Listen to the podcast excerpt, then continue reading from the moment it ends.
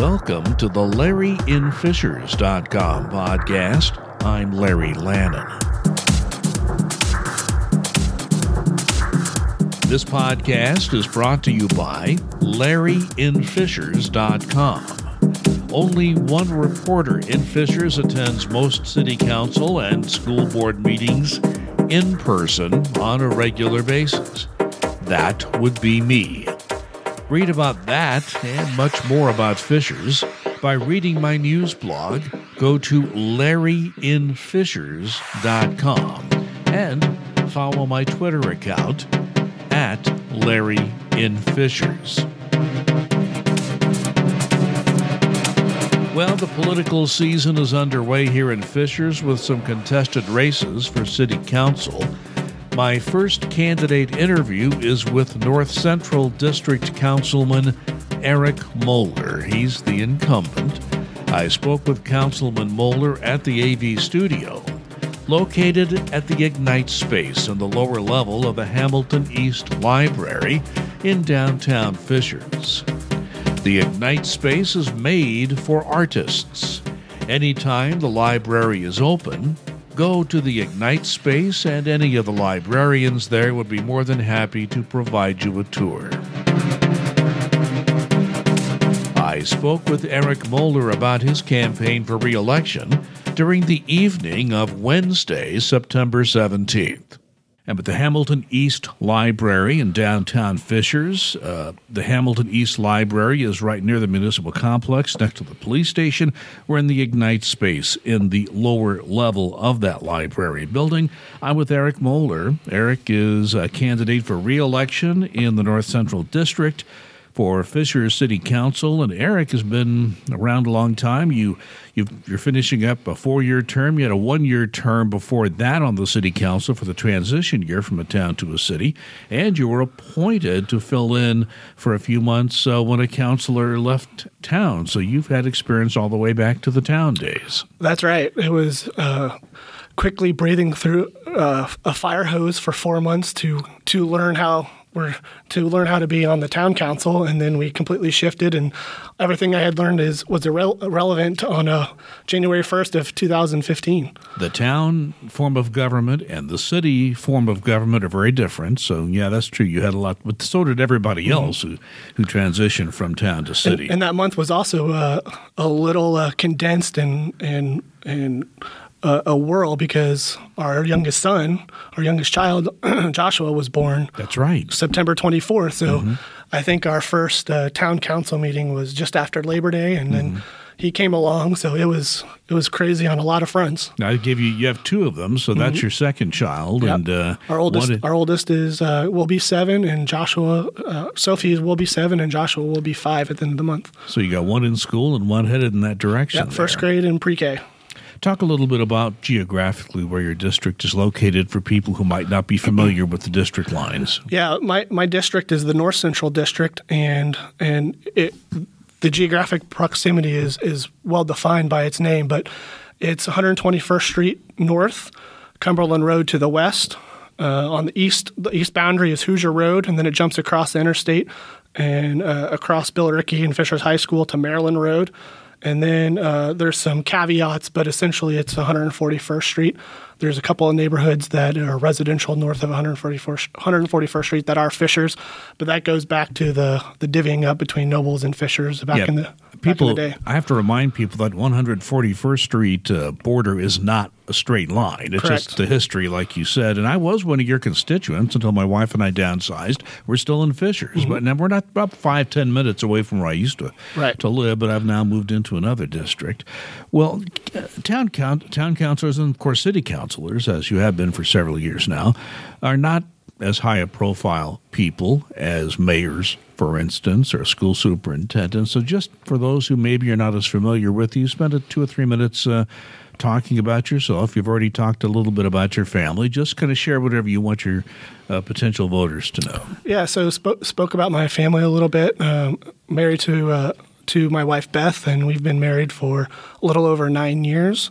Uh, I've lived lived and or worked in Fisher since uh, February 2005, and I work at Forum Credit Union. I'm the assistant vice president of finance there, and what that pertains is to is basically financial reporting and analytics and things like that that the, the credit union uh, needs for financial operations. I handle our our corporate investment portfolio.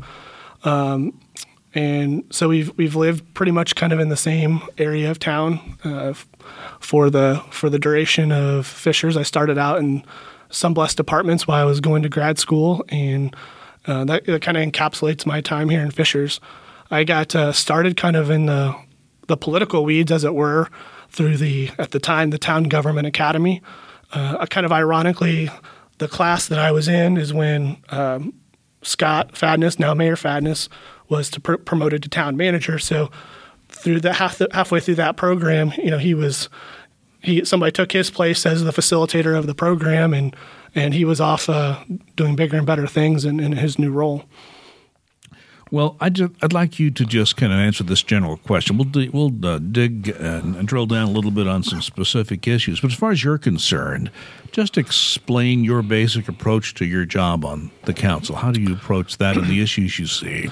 Yeah, so our our council purview is pretty limited, right? It's you know primarily zoning, land use, uh, budgetary, and then you know the what we've been doing in Fishers the last four or five years is approving economic development deals, and and so with that the scope is pretty limited. But uh, each year on the council, I've tried to kind of have a new initiative uh, for myself, and and that has led to a lot of communication, a lot of meetings with district representatives, and um, and through those meetings, the I think we're going to see some some strong outcomes for the city of Fishers. Uh, for example, one of the, the ordinances that we passed last night, which is the increased uh, speeding uh, when there's increasing the fines in neighborhoods. Um, that was a di- direct result of conversations with uh, district HOA leaders and, and matching those conversations with folks in like David's district, et cetera. David George. Uh, yeah, David mm-hmm. George. And and kind of attaching these broader themes through uh, just engaging conversations. And you know, it started out by going to HOA meetings, annual meetings, homeowners associations, homeowners association meetings, meeting with uh, um, the the boards, you know, finding out what their issues are, and and all of a sudden, you know, the, like I said before, these broader themes start connecting, and then you are able to start trying to solve the, some of these problems that affect everyone. Um, but you know, when you're having those initial conversations, they think it's just them, mm-hmm. and so by bringing these, uh, having these broader meetings, uh, you, they can they can exchange contact information and, and run through scenarios and hey, I, have experienced this. What did you do when when you experienced that? Um, but so so that's one thing, and then uh, with the, the speeding violations, but the the thing that's coming probably pretty soon is uh, what what I call, and I think what um, Tony and Leah McGrath are calling our, our, neighborhood vibrancy programs. That's Tony Bagato in charge of planning and zoning. Correct. And initially, um, you know, we, have just been incrementally increasing the dollars associated with that. But I think uh, this year, uh, in this budget for 2020, um, we're we're going to kind of revamp the program. Not only is there going to be twenty five thousand additional dollars uh, in the in the neighborhood matching grants, but we're really excited about uh, some possibilities of city and HOA partners. Uh, for example, um, the city can be used as an RFP for multiple neighborhoods opting into whether it's sidewalk repair or mulch. And that's or, a request for proposals to make sure you have correct. bids and so forth. That will help the HOAs by yeah. sort of having the city con- put everything together. Yeah. yeah. So taking advantage of purchasing power, economies of scale, and and really trying to increase the value to neighborhoods, and you know particularly you know you're seeing this maintenance creep coming from the west side to the east side mm-hmm. and again going back to these conversations with HOA members in, in the district starting to hear more and more of that and it's you know you start thinking well how can we solve it money's not always the answer because as we t- saw last night with our budget presentation, you know, going through all of the, the revenues and expenditures, we only had you know less than two hundred thousand mm. on the on the positive. But what we can really do is use the uh, the assets that the city has, like the RFPs that we talked about, the the bulk purchasing power, things like that. One thing I, I, I, find interesting is that, uh, and this is true of most city councils in Indiana, you have a mix of, of at large and district representatives. There are nine members of the Fisher City Council, of which three are at large. The rest uh, are within districts. Yours is the North Central District.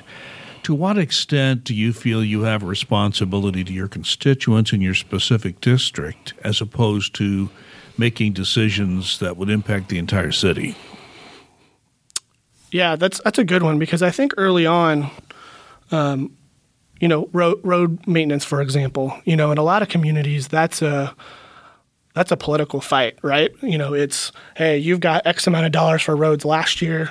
Now it's my it's it's my district's turn to clean up. You know, you see this all the time at the federal level, um, you know, in the in the pork projects.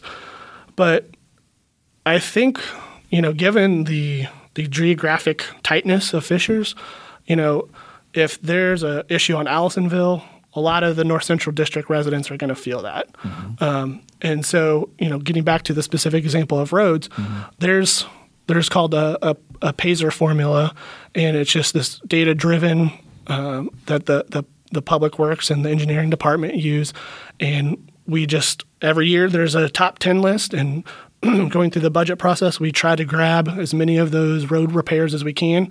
And uh, if you keep doing that consistently, uh, those road repairs w- will be occurred all across the city. Let me drill down into some specific issues that uh, that I've seen the council deal with. One of them is housing, and, and what I have found is that there's been a lot of discussion among city government officials, members of the council, the mayor, pointing out that you, you start to get to a certain price point in your housing market and housing you know development. And, and when you get to the point where it's difficult or impossible for a teacher teaching in your uh, city or uh, a police officer, fire department, firefighter, or just any public employee when they can no longer afford to live in the community where, in which they serve, that's when you start to have issues. And there are other issues like the Yard, this huge restaurant complex, mostly restaurants or other things, but they're going to have to employ people who will have difficulty finding a price point, and public transportation, which we'll get to later, is is also an issue. So it, it seems to me that I see a lot of discussion or recognition of the problem. The real issue here is the number of solutions are difficult as well. How do you see the housing issue, and, and how would you look at that in a in another term mm-hmm. reelected? yeah, that's that's one that we've been beating around internally for 24, 28 months now, if not longer, and you know th- this is something I, I, think to your point, it's it's becoming more and more of uh, a need within the community. To your point, for um, to just so the city can say we have housing options available for all income levels, right? I think I think that's important, um, and because we're attracting jobs of various various types. You know, we've got the yard, which uh, will be heavily serviced, and you know we've got First Internet Bank getting ready to build their headquarters. Those are different ends of the the economic spectrum. So I think to your point, it, we we should uh, have the ability to be to have housing options for all income levels. and as you as you know, uh, was it earlier this year, late last year, we approved a development, um, and the developer did not receive the tax credits from the state to make their their pro forma and their uh, their ROI possible. Um, and then on the other hand, we've uh, approved uh, a senior community that had part of it that was um, rent fixed, um, non market bearing pr- uh, rent pricing. So uh, I think the solutions are few, and the need is starting to bubble up and um, and become more apparent. And you know whether you call it workforce housing or attainable housing or or whatever you call it, there's a lot of different names for it. Uh, and, and this first came on my radar when uh, I visited a, a business off 121st Street, and the CEO, I met with the CEO, and you know that was kind of his mm. first concern. And you know what what what's the city doing about more attainable housing? And his point was, I've got several job open positions, um, but I'm having tr- trouble getting people here, or mm-hmm. you know various other reasons. But it, it, we kind of circled back to that housing point, um, and, and, I think through the next term. Uh, you know, we talked about it at a council meeting a couple months ago that we're we're going to continue to look at the available options and and work with the proposals that come in from the, the private developers and uh, work with our partners at the state and, and try to see a project through. Because I know that the credits that the developer was competing for, uh, there's only so many credit mm-hmm. packages available around the states. You're competing with every community in the state that wants a low income housing project, which is the only way you could possibly fund it is through a tax credit program. Mm-hmm. Uh, otherwise, you're at market rate. That makes it uh, difficult. So, the, so what I'm hearing you say is that you're looking at all solutions, but it's not an easy fix. Is yeah. that what I'm hearing you say? Yeah, and, and this has come up, you know, with Rich and I at our Council Connect meetings. Uh, we and we've talked about it there. But uh, I I wouldn't. I don't want to speak for all the council members on this, but we've uh, we've approved a project before. Mm-hmm. I wouldn't see, you know, as as we would not approve one again given the right economic parameters and location and everything that goes into a development. But um, yeah, all, all solutions uh, in my eye are on the table, and we just have to find the right one that fits all parties involved. I mentioned public transportation because that's the other side of the coin when you're trying to bring people to mm-hmm. Fishers mm-hmm. to work. And, and I know the mayor wants more employment here, higher wage if possible, but they're not all going to be that way. So, um, you know, the the public transportation actually existed here when there was a major road project going on between here and downtown Indianapolis. It was subsidized, it was popular, plus gas prices were high at the time. Then the, there was a private sector attempt, and again, gas prices were lower then, and uh, they were uh, charging what it cost or with a little profit in there, and that just didn't work out. Mm-hmm. So that was that was uh, stopped. And I've heard the mayor talk about some of the high tech issues. You know, for instance, uh, the, the solution would be finding some deal with Uber or Lyft to get people around. Uh, I don't know about you. I look at Uber and Lyft, and, and they haven't even come close to making money yet. People are, are really excited about them, but you wonder what the future is going to be. They haven't found a way to make it profitable yet. So, with that as a precursor, what do you look at in public transportation? Is that in Fisher's future? And if so, what? How do you see it? Yeah, I think there's two different answers to that question, right? So, first of all, if we're talking about commuter based transportation, getting Hamilton County or Fisher's residents to some other community for a job. Um, that that's going to go right into what uh, Mayor Fadness said at his State of the City, regionalism. Mm-hmm. Fishers is not going to turn the corner on uh, what I would call commuter transit by itself. You know, it'll take multi jurisdictions, uh, prominently Indianapolis, Marion County, and the surrounding donut counties, probably to come up with a comprehensive solution where all the entities are bought in, and you know, there's probably some sort of um, revenue line associated with that. Now, that's that's a completely different thing than intra-city transportation. I, I can foresee a day when technology, so autonomous vehicles, provides that solution, and um, I don't think the city alone could invest in what would I again call a commuter type transportation system uh, in the I would I don't would even fair to guess a price tag on that hundreds of millions of dollars mm-hmm. when uh, when if we're just looking at, at an intra-city transportation system that uh, I think either technology um, or some other uh, something that we're we're thinking about mass transit as buses and and and and trains and subways, that's not going to be the appropriate answer for what what would, would be intra-city transit. Um, but I, I think we will be hopefully hearing more about some possible solutions outside of Uber and Lyft here. Okay. Um, either before the end of the year or early next year. One reason I mentioned that is I just recently recorded a podcast with some local people involved with AARP, which is the retired person's uh, a nonprofit association, and uh, one of the volunteers mentioned to me that they have done several local surveys, and this is 50 and up for them, and pub, the ability to get around, the transportation issue, and the large issue, the is a concern to people in Fishers, and I was a little surprised to hear that. Yeah, I think it not only impacts uh, the seniors in our community, but I think it also impacts those with uh, special needs. So I've got two of those businesses in, in the North Central District. Uh, BACA, Behavioral Analysis Center for Autism, and OPG, Opportunities for Positive Growth. They're both very involved in the the, the, the Disability Awareness Committee, um, but uh, particularly uh, those two.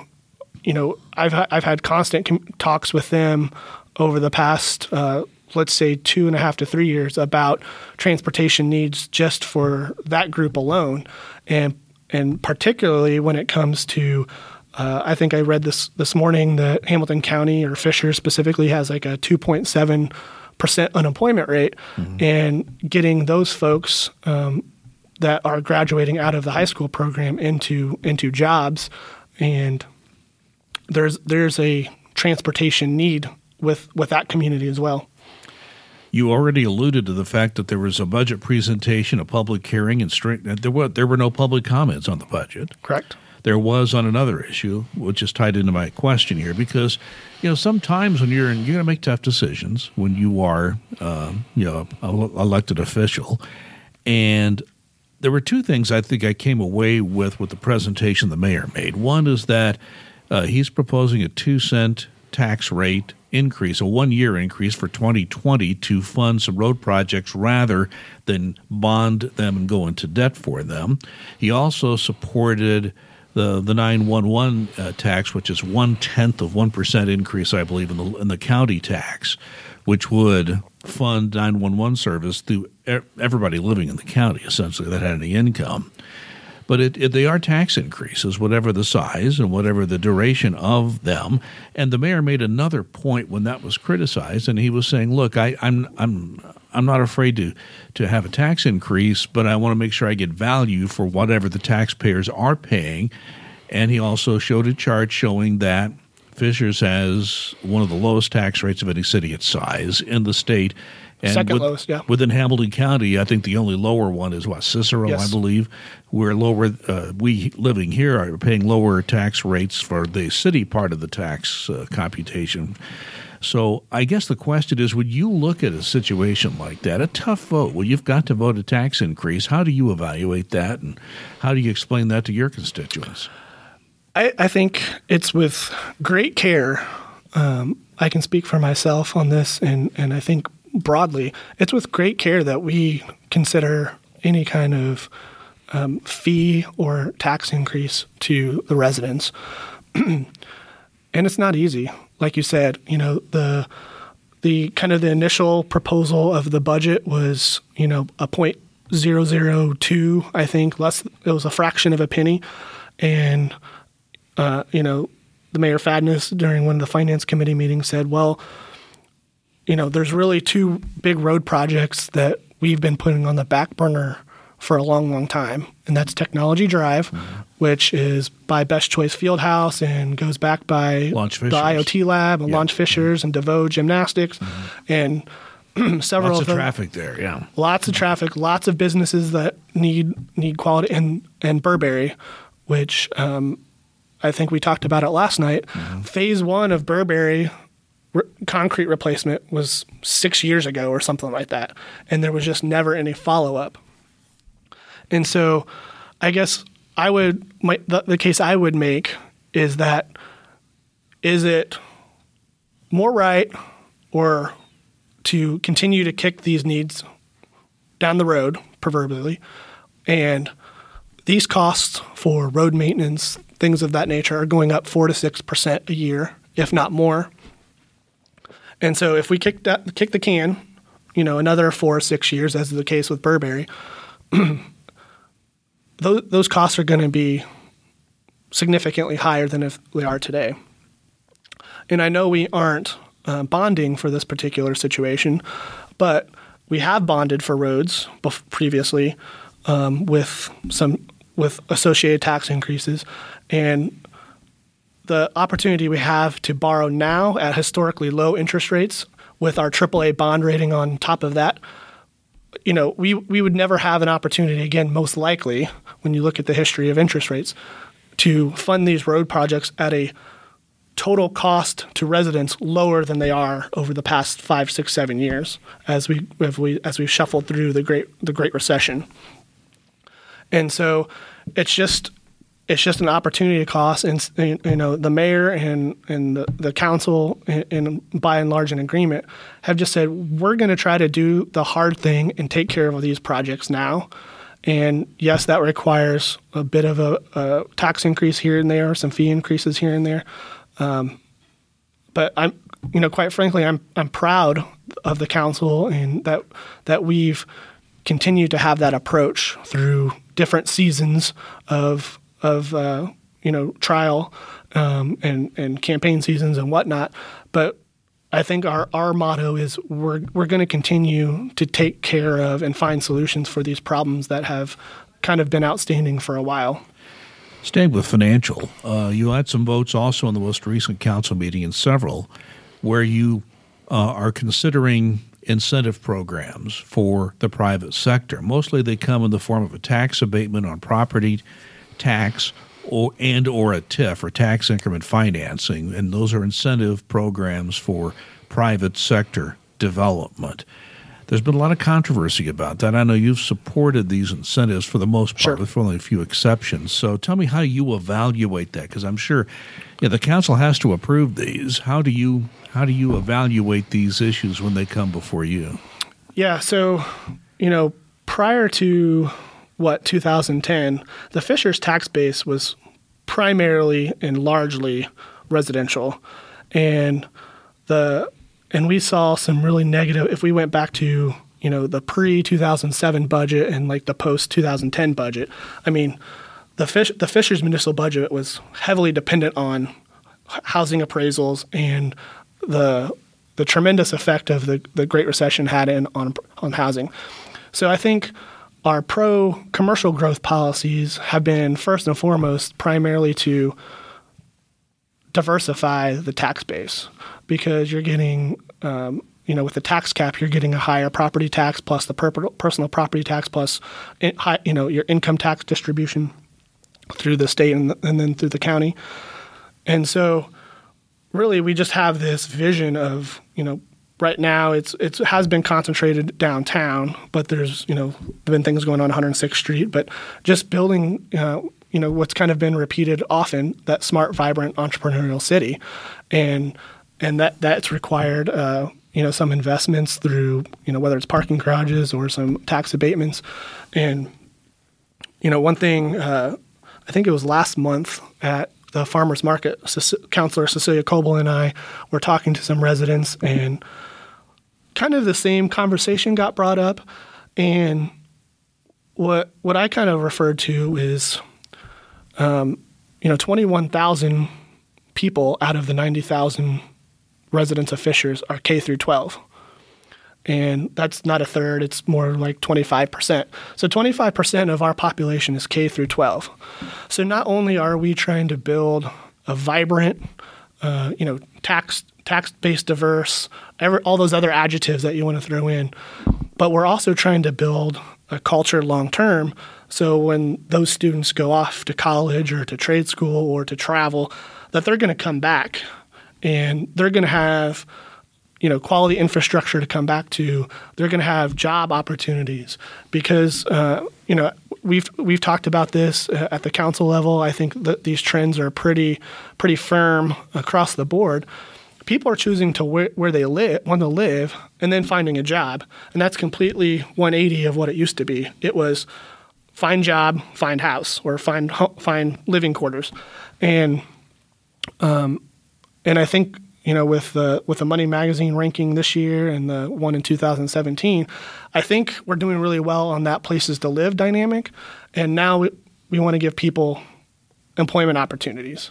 And various jobs to to uh, match that entrepreneurial spirit that the the Fishers motto has. Um, but but there's also quality of life um, components too, right? Um, not spending two hours of your life on I 69 or 465. It's commuting 15 minutes to Nickel Plate District or to Saxony or whatnot, and having more time with friends and family on matching the vibrant side of that of that uh, three part equation. But out of time already. Uh, just uh, I'll I'll wrap this up as I do every candidate interview I do. Let's just imagine I'm one of your constituents. We're sitting here talking, and I ask you the question, Eric. Uh, I've been listening to you. Just give me your short speech why I should vote for you for another four year term on the Fishers City Council. Yeah, I, th- I think we we have the team in place to continue to make Fishers into that far, smart, vibrant, and entrepreneurial city that I, that I was discussing. And you know, from a North Central District perspective, you know, we've got uh, we're on the cusp of aging roads and, and aging, aging neighborhoods, and I want to continue to put policies and uh, opportunities in place that neighborhoods, HOAs, residents uh, can take advantage of in making their slice of heaven, their slice of Fishers, the best it can be. And um, you know, in the next four years, I think the North Central District uh, will probably have more needs and more uh, city uh, help coming their way through road road paving and, and things like that. And so I want to be there to help usher uh, residents through and businesses and, and HOAs and uh, and get uh, get all those things accomplished. Eric Moeller has been a member of the Fishers City Council for about five years, a few months of uh, town council experience, looking for another four year term in the upcoming election. Eric, thank you for joining me. Thank you, Larry. This podcast is brought to you by LarryInFishers.com. An election campaign is underway for seats on the Fishers City Council. To keep track of what's happening in the campaigns, visit my local news website regularly, www.larryinfishers.com. Also, follow my Twitter account at Larry. My name is Larry Lannan. Thanks for listening. We'll talk again.